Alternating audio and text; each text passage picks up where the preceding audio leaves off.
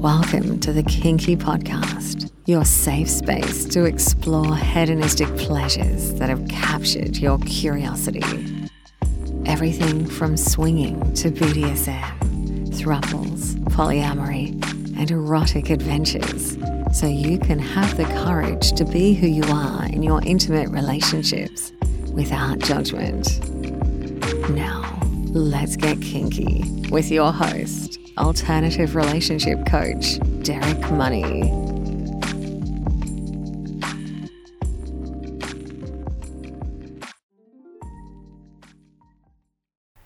Hey, everybody, I want to welcome you back to the Kinky Podcast. My name is Derek Money, and today I want to just quickly chat about Will Smith and this whole Chris Rock thing. And so, I just, and I know you guys are probably tired of hearing everyone's uh, opinion about it, but as a dating and relationship coach and someone who deals with couples and open marriages and open relationships, I feel like I feel like I just have to comment on this. So, first and foremost, okay, let's just get this out of the way.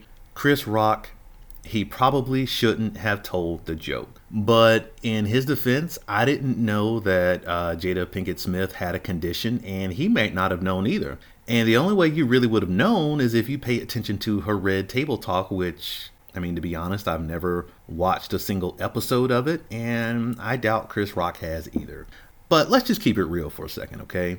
Will Smith got on that stage because it was Chris Rock. Will knows he's taller than Chris Rock and he outweighs Chris Rock. So the only reason he got on that stage is because he saw someone up there that he thought he could beat his ass. That's the only reason why Will Smith even got up on that stage. So uh, let's just say it was Steve Harvey or the late Bernie Mac up on that stage. Do you really think Will Smith would have got up on that stage if either one of those gentlemen was up there telling jokes and tried to open hand slap one of them? There's no matter of fact, what if that had been Dwayne the Rock Johnson up there and he told a joke about Will Smith's wife? There is no way in hell Will Smith would have got on that stage if that had been Dwayne The Rock Johnson up there telling that joke, okay? So again, Will only got on that stage because he saw Chris Rock and he saw someone that he thought, you know what, I can I can take this dude. Now, if you go and watch the replay of it, I, I want you to watch Chris Rock's initial reaction right after the slap, right?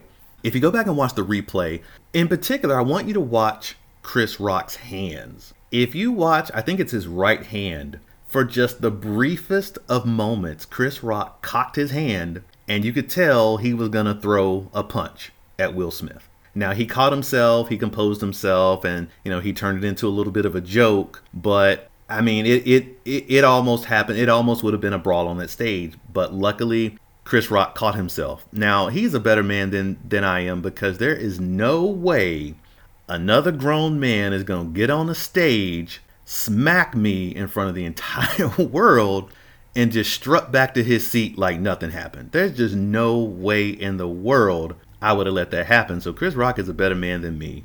Man, I'm sorry. The Oscars, I would have turned that place into the BET Source Awards, man. There would have been tables flipping over, chairs being thrown, drinks being spilled on people.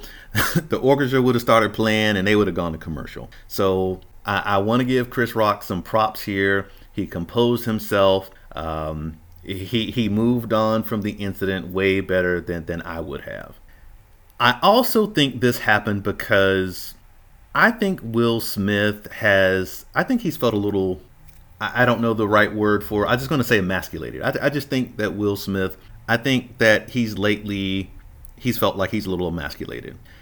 It, it's pretty obvious who controls that relationship, and it's not him. Now, there's nothing wrong with that, um, but I, I just think some of that kind of feeds into him feeling a little emasculated lately. And there's nothing wrong with the woman controlling the relationship. As a matter of fact, there's actually a movement out there for female led relationships, and I plan on interviewing someone who's really been at the forefront of that movement. But again, let's just keep it real, right? I mean, in a typical heterosexual relationship, the whole 50 50 relationship is pretty much bullshit, right?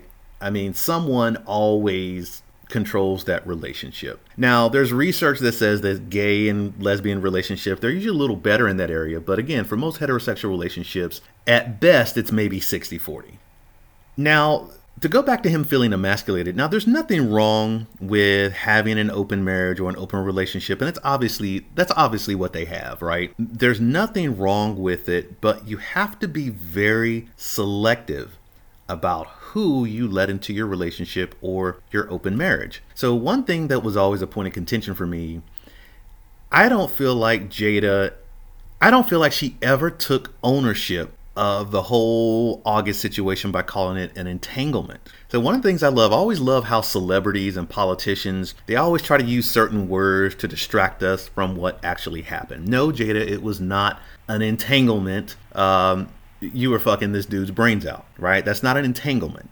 When I work with couples, especially there are couples that I work with who are very, uh, they may have high profile positions.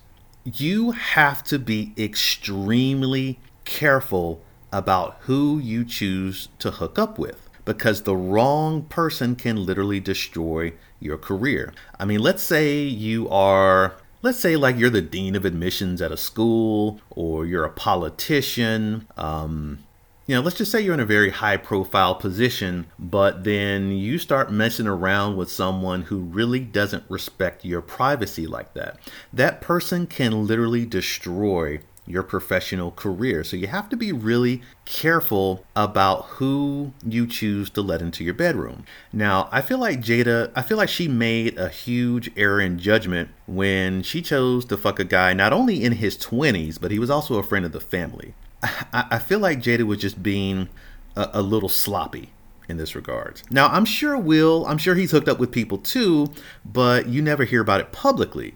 Now, can you imagine the negative publicity that Will would have received if he would have hooked up with one of his daughter's friends?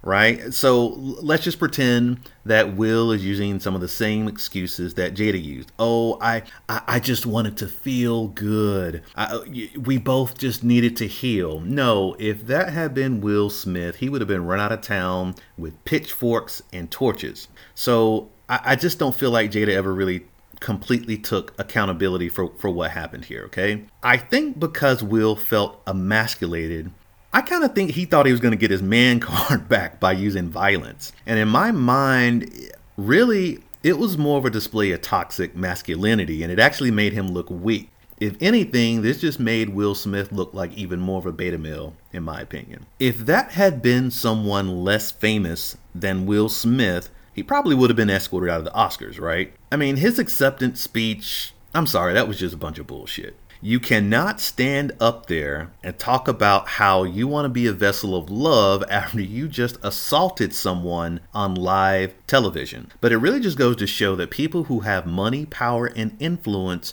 are always going to be treated differently from the rest of us. And speaking of money, I, I feel like Will cost himself a lot of money that night. Now, justified or not, there are going to be some directors and studios and actors who aren't going to want to work with him for a while because of what happened. So, those are my thoughts on it. I, I know Black Twitter is going to drag my ass through the mud for my comments, but I mean, to be honest with you, I don't really care. Those are my comments, and that's what I think. Until next time. Thanks for joining us on the Kinky Podcast. If you want to learn more, make sure to download the book my Wife Wants to Swing. It's free for you at derekmoney.com slash swing. Please join us again for another episode. And don't forget to rate and subscribe on your favorite podcast app.